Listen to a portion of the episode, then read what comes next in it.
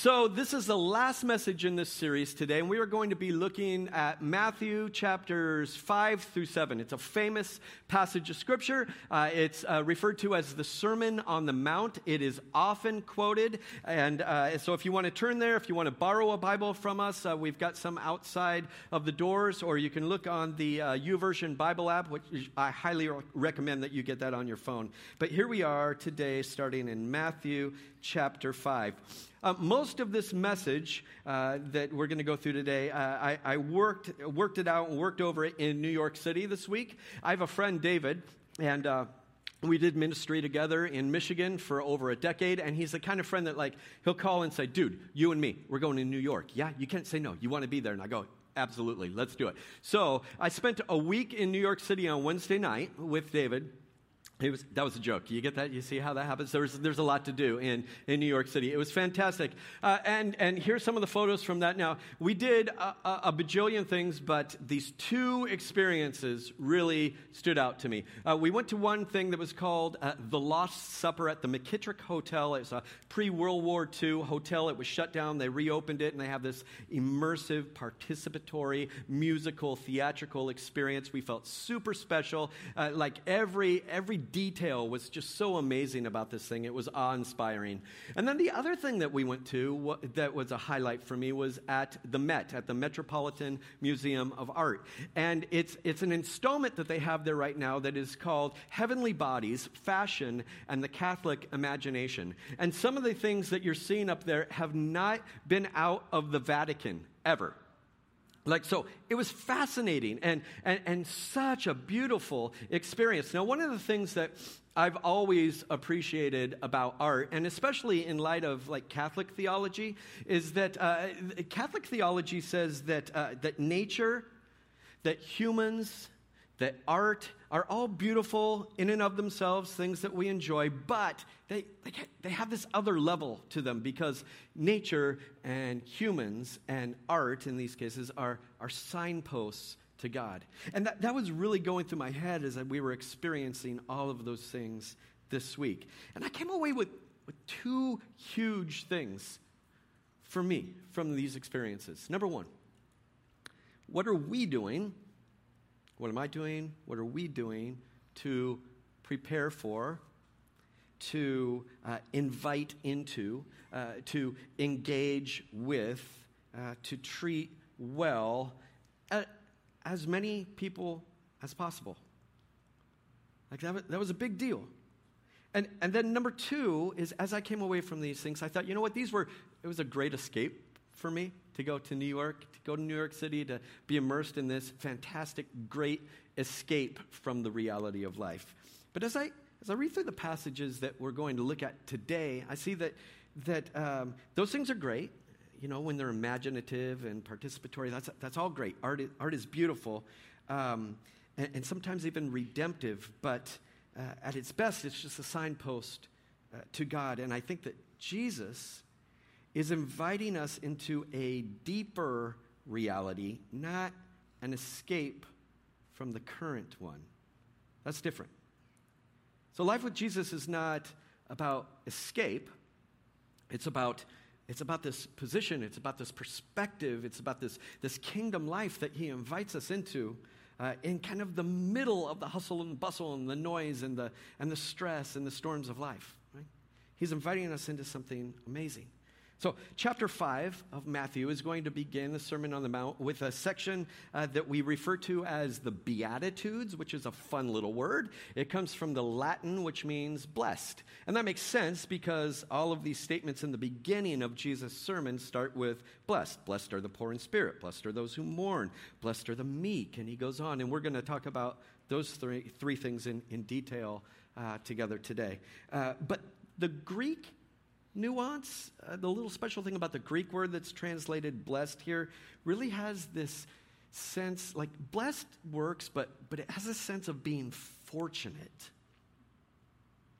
And I, I love that. Now, some translations uh, uh of Scripture say happy. Happy are the poor in spirit. I think happy kind of misses it. Because happy is fleeting. Happy changes like from minute to minute. Like it does for me. I don't know if it does for you. Like I woke up this morning so happy. It was great. And I went and I started up my Harley.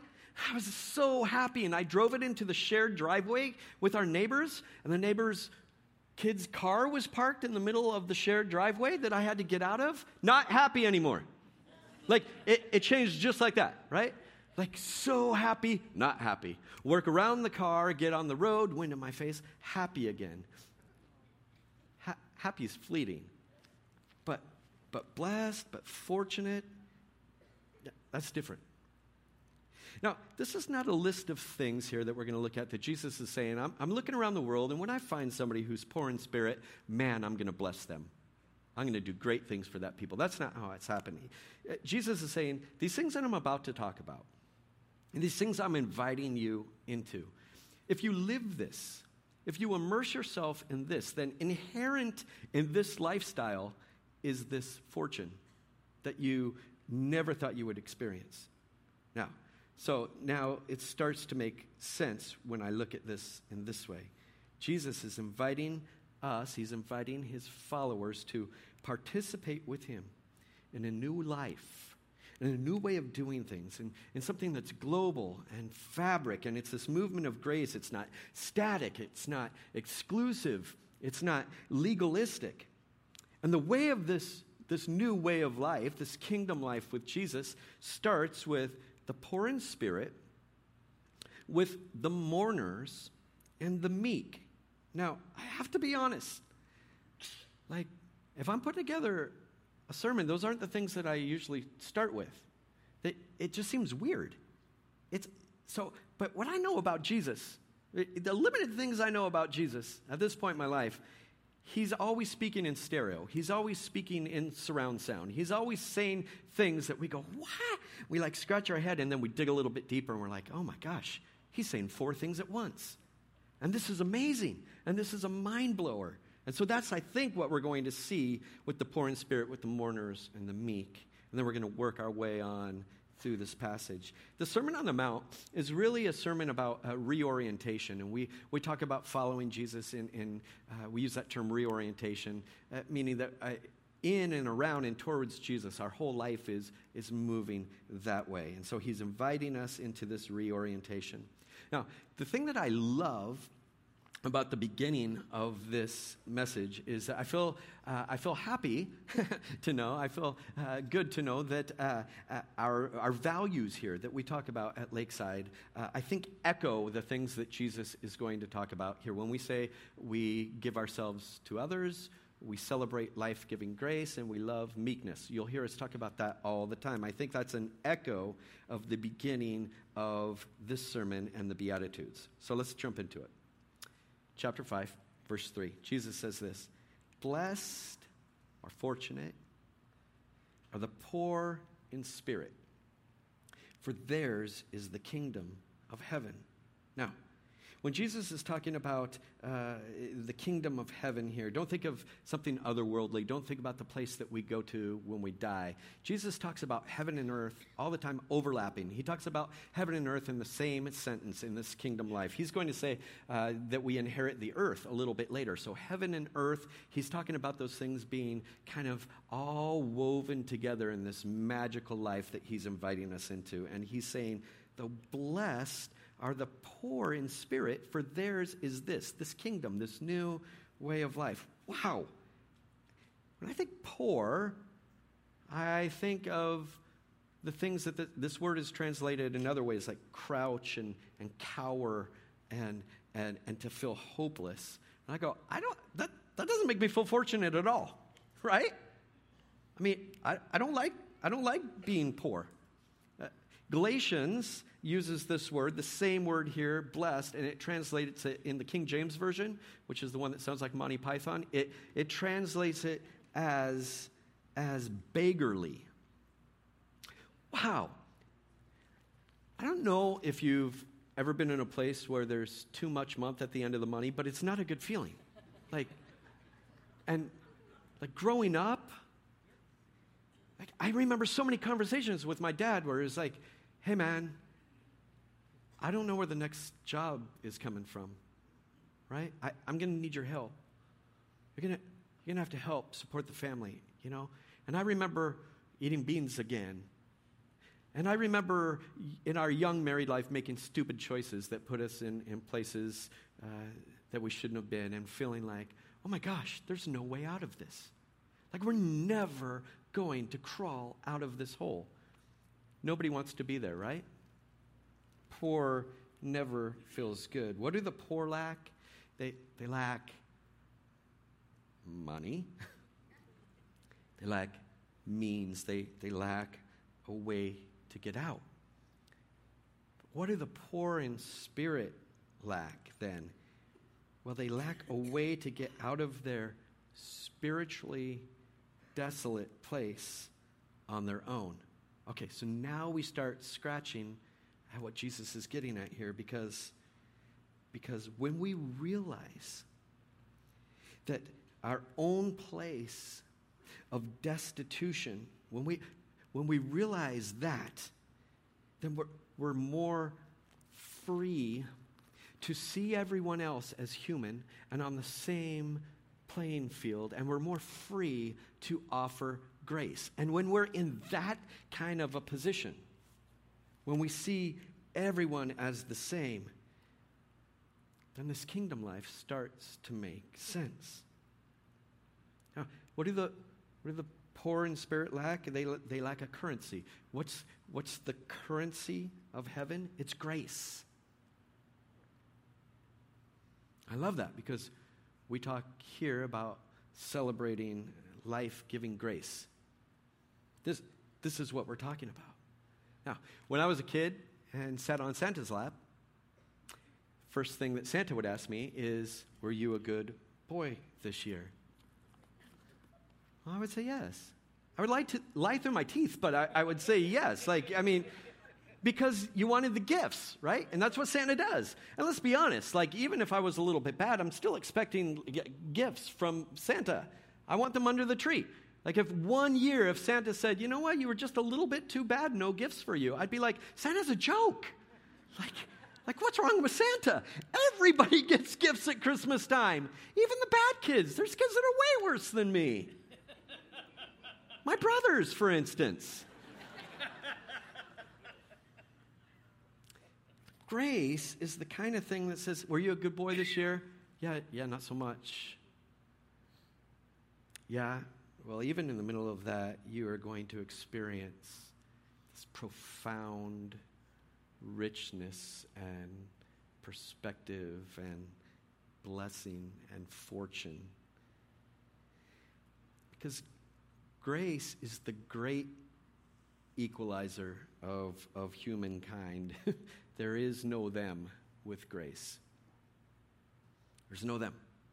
Like grace says that we're, we're all in this together. Grace says, You didn't expect that, did you? Right? It's, it's the kind of return that you just didn't expect. Ah, I love that. Now, he goes on, he says, Blessed are those who mourn, for they will be comforted. I don't know if Jesus said these things back to back like rapid fire, but if it came like a like a fire hose, people's minds must have just been spinning. I'm hoping that like he said like blessed are the poor in spirit, now discuss.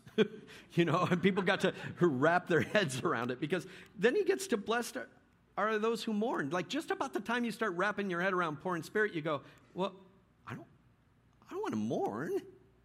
Like who wants to be sad? And Jesus picks this word, this word mourn, it means this like this deep grief. And he says, if you feel that, then you're going to be comforted. Uh, here's what he's not saying. He's not saying, hey, partner, pull yourself up by the bootstraps, little Kelly. Everything's going to be good, boy. It's going to be all right. Turn that frown upside down and put on a happy face. Now, that's, that's really bad TV evangelism, but that's, that's not what he's saying here. He's saying we need to understand the depth of our brokenness.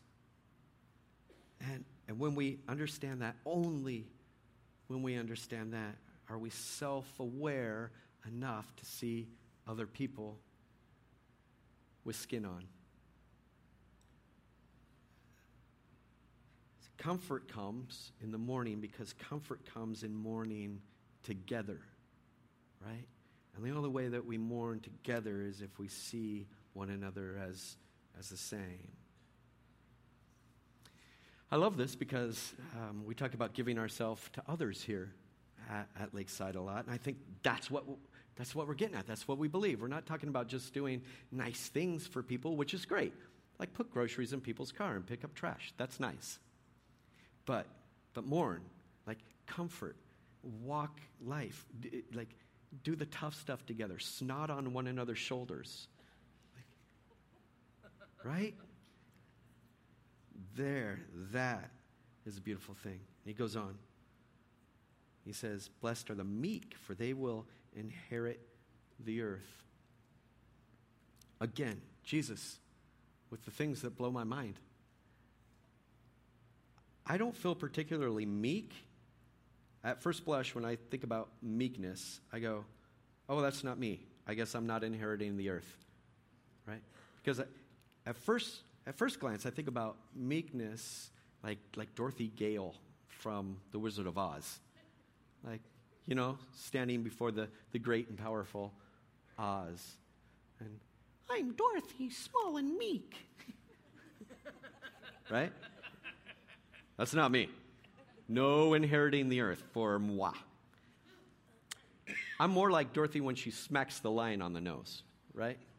Like, and but then I go, oh, wait, maybe that's actually a little bit closer to what we're getting at with, with meekness. Like this, you know, she, in, that, in that scene, she's protecting her friend, she's coming alongside. Meekness is, is not weakness.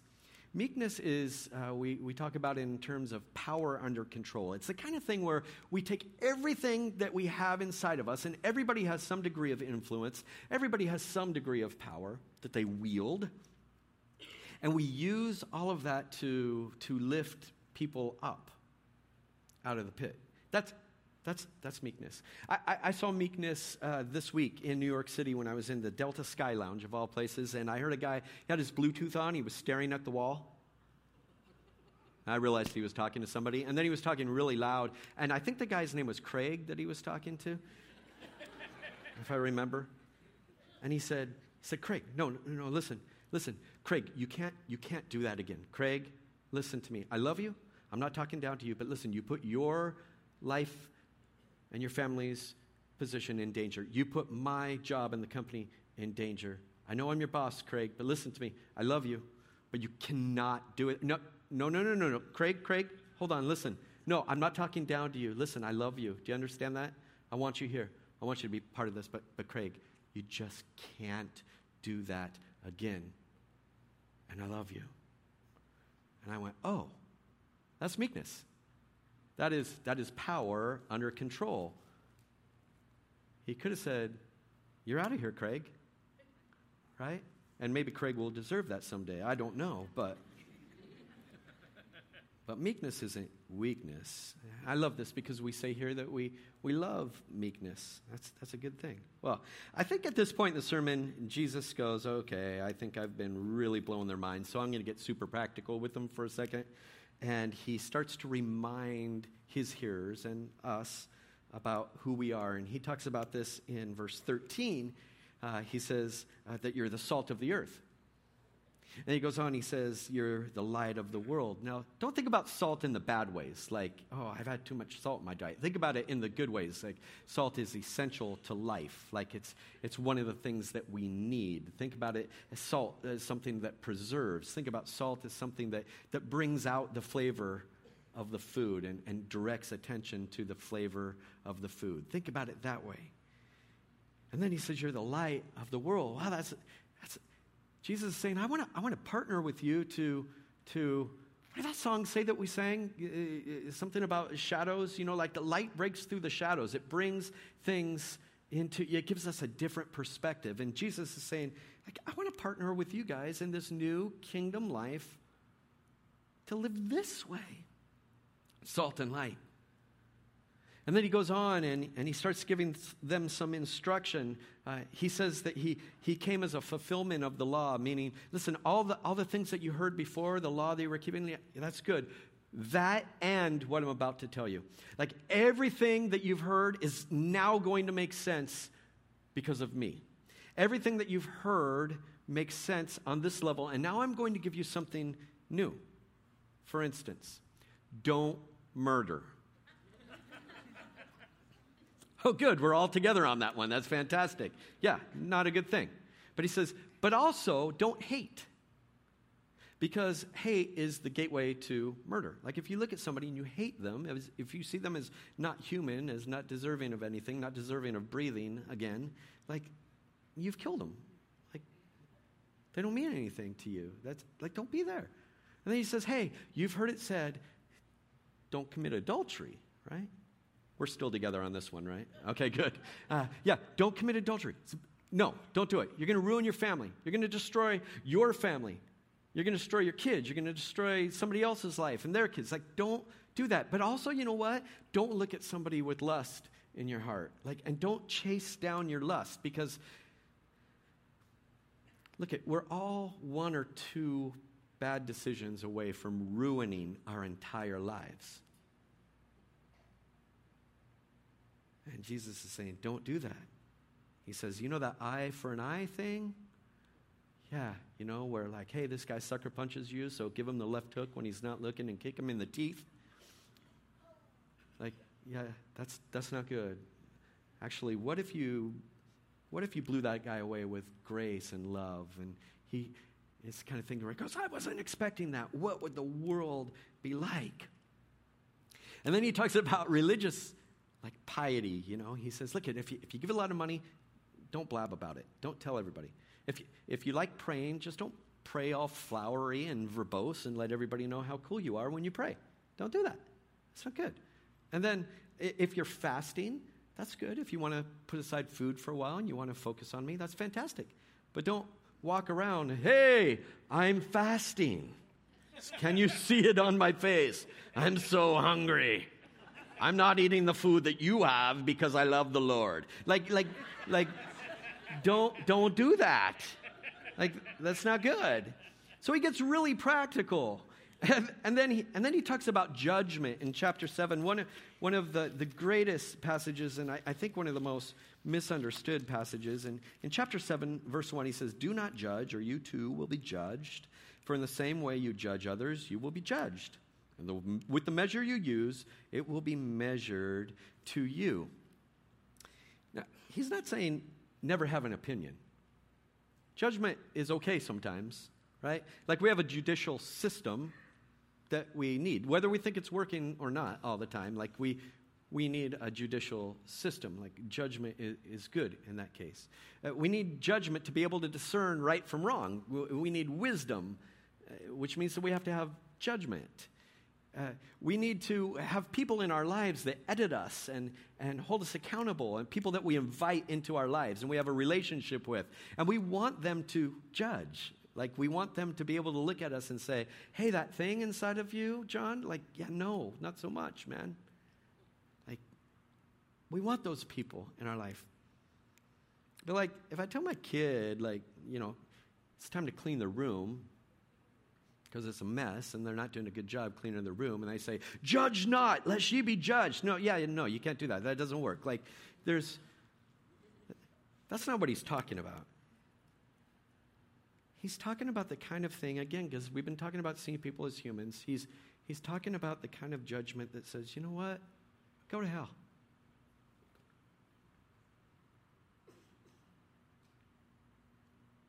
talking about the kind of judgment where we say, you know what, damn you. That's ugly. He doesn't, he doesn't want us to be there. It's so incapacitating. It keeps us from doing the kinds of things in this kingdom life that He's inviting us into. The, the more space, more headspace that we that we rent out, you know, for, for hate and retribution, then that's that's less space to be able to receive people into our lives and into this kingdom life, to receive anyone, you know. He doesn't want us there. And receiving people is a big deal. He goes on a little bit later in chapter 7. He says, Ask and it will be given to you. Seek, and you will find. Knock, and the door will be open to you. For everyone who asks receives. He who seeks finds, and to him who knocks, the door will be open. This, this kingdom life, this God life, is one where a father is always receiving and, and always answering and always giving good gifts. He's, he's trying to give us triggers to, to love people all the time. I have a thing called misophonia. Does anybody else have this? Yes? Hallelujah. yes, right? Okay, we're in this together. So if you don't, you may have misophonia and you just haven't been diagnosed like us. Uh, di- uh, misophonia means hatred of noise. That's, that's really what it means. Now, I could go to a rock concert. I could go see Foo Fighters and be just pinned up against the stage, loud, blaring guitars, ears bleeding with the volume, people screaming, love, love, love it. That's, that's not the thing. But if I'm at home and the microwave, beep, beep, beep, if you're within like this distance of me, I might punch you in the neck. Like I go from zero to dear God, please help me in 0.6 seconds. Like I, like, and I've had to understand these things and these triggers in my life, like, so I can get a hold of these things. Because, because honestly, it shows up in, in things that I'm not really proud of, like the way people breathe. right?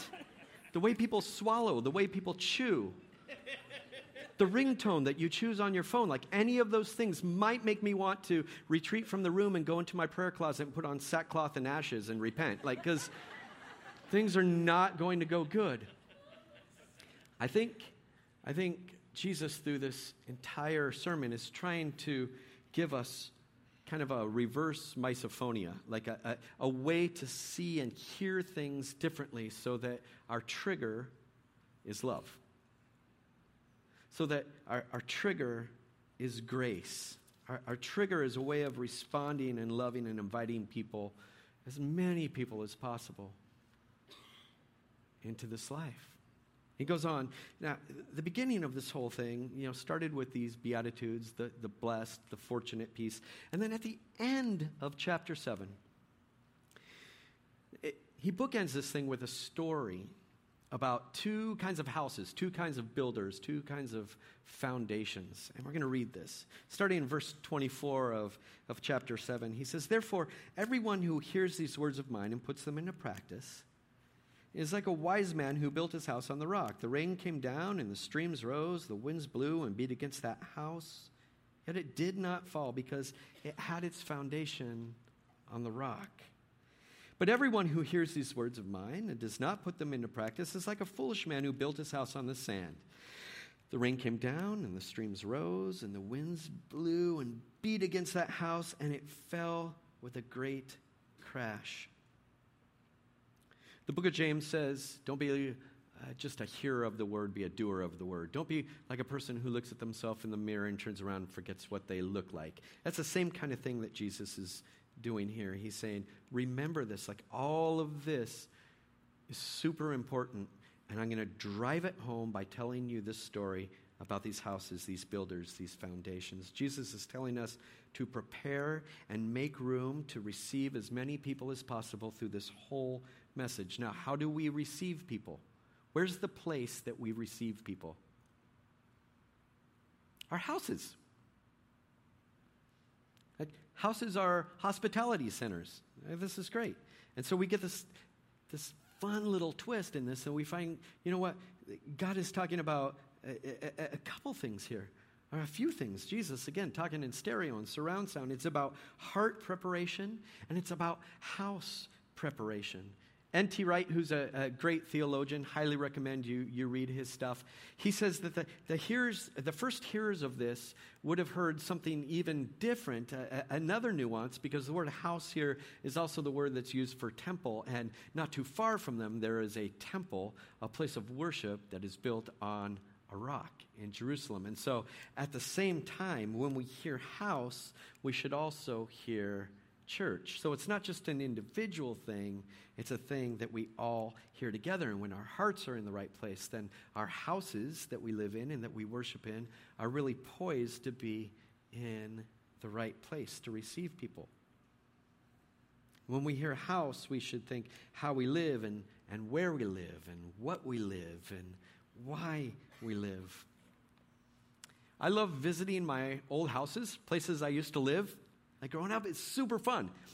And I, uh, I was born in the Bay Area, so every time I get down to the Bay, I like to go by old houses. Uh, this up here is a photo of the first house uh, my parents ever bought in Richmond, California. It's not uh, the best neighborhood. I think my parents sold it for $30,000. We looked it up last night. My friend Ian looked it up, and it recently sold for quarter of a million, which isn't, you know,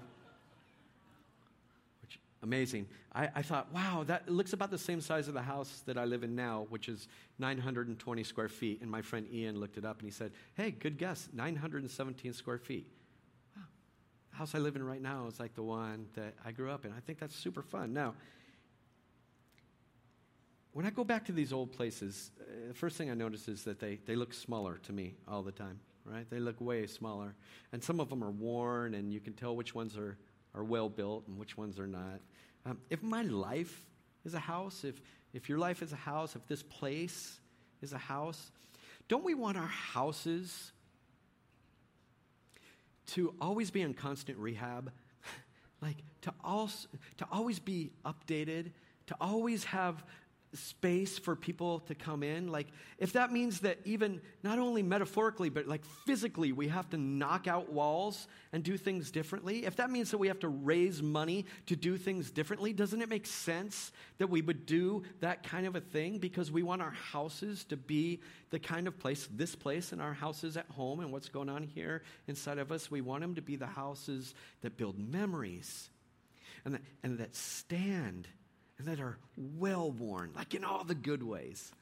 That's what we want our houses to be like. And we want to always be checking the foundation of our house. Why? Because the storms will come. See, he doesn't direct us where to build away from the storms in the story. See, the storms come on both of the houses. Like the foundation is different, houses are different, but the storm still comes. No home escapes the storms. I used to sing this as a kid, this passage. There was a little song in Sunday school. I don't know if you ever heard it, but it was about the wise man building his house on a rock and had this little thing. The rains came down and the floods came up. Come on. The rains came down and the floods came up. The rains came down and the. Yeah, the, okay. It, it should be in a minor key, though, shouldn't it? Because, like, as an adult, I look back at that and I go, that's not a fun story at all. Like, like a house getting blown away is not fun at all. But of course, if we put in a minor key, we would scare kids to death. Hey, little Johnny, there's a storm coming your way, boy. You know, I mean, we're not to. But the fact is, is like storms are not always good things. I, I, don't, I don't know what, what storms you're experiencing. We all, my wife is always saying, everyone is battling something, which is such a great thing to keep in my head. Like, helps me see people different, you know, to just go, everyone's battling something. I don't know what storms you have in your life. I could give you a laundry list of, of my storms. I'll, t- I'll tell you one of them. Um, my youngest daughter has a couple of diseases that she has fought over the last few years, and she's in a good spot right now. But she's been in spots that are not good. They're dark and where it's like, how much money can we spend? How many doctors do we have to talk to to get this thing right? Like it's, it's bad. I was talking to my friend Tony, who's a doctor, and he said, I, I was telling him how, how I, was, I was feeling like I was a failure as a dad. You know, I wanted to be strong for her, um, but I felt depleted. And he said, You know what, man? He said, your family is only as strong as your sickest kid. I went, oh. I, in that moment, I felt like he, he gave me permission to, to just go, you know what? Storms come. And there's hope in the middle of the storm. Like the rains come down, the floods come up, the house on the rock, man. So we always got to be checking the foundation. So I started thinking about what Tony said in light of Lakeside and what we're doing here as a community of faith. And I thought, you know what? Our church is only as strong as our, as our willingness to lavish grace on people. Our church is only as strong as our willingness to lay down our lives for people. Our church is only as strong as our willingness to lay down our preferences, only as strong as our willingness to lay down our rights, only as strong as our willingness to see people as human, only as strong as our willingness to come alongside of people, only as strong as our willingness uh, to love unconditionally, only as strong as our willingness to say, you know what, I've really believed this for a whole long time, but I'm going to listen to what you have to say and maybe I'm going to have a different perspective on this. Only as strong as our willingness to, with open arms, invite everybody, as many as possible, and to prepare our hearts and this place to receive as many as possible. That's, that's as strong as we're going to be.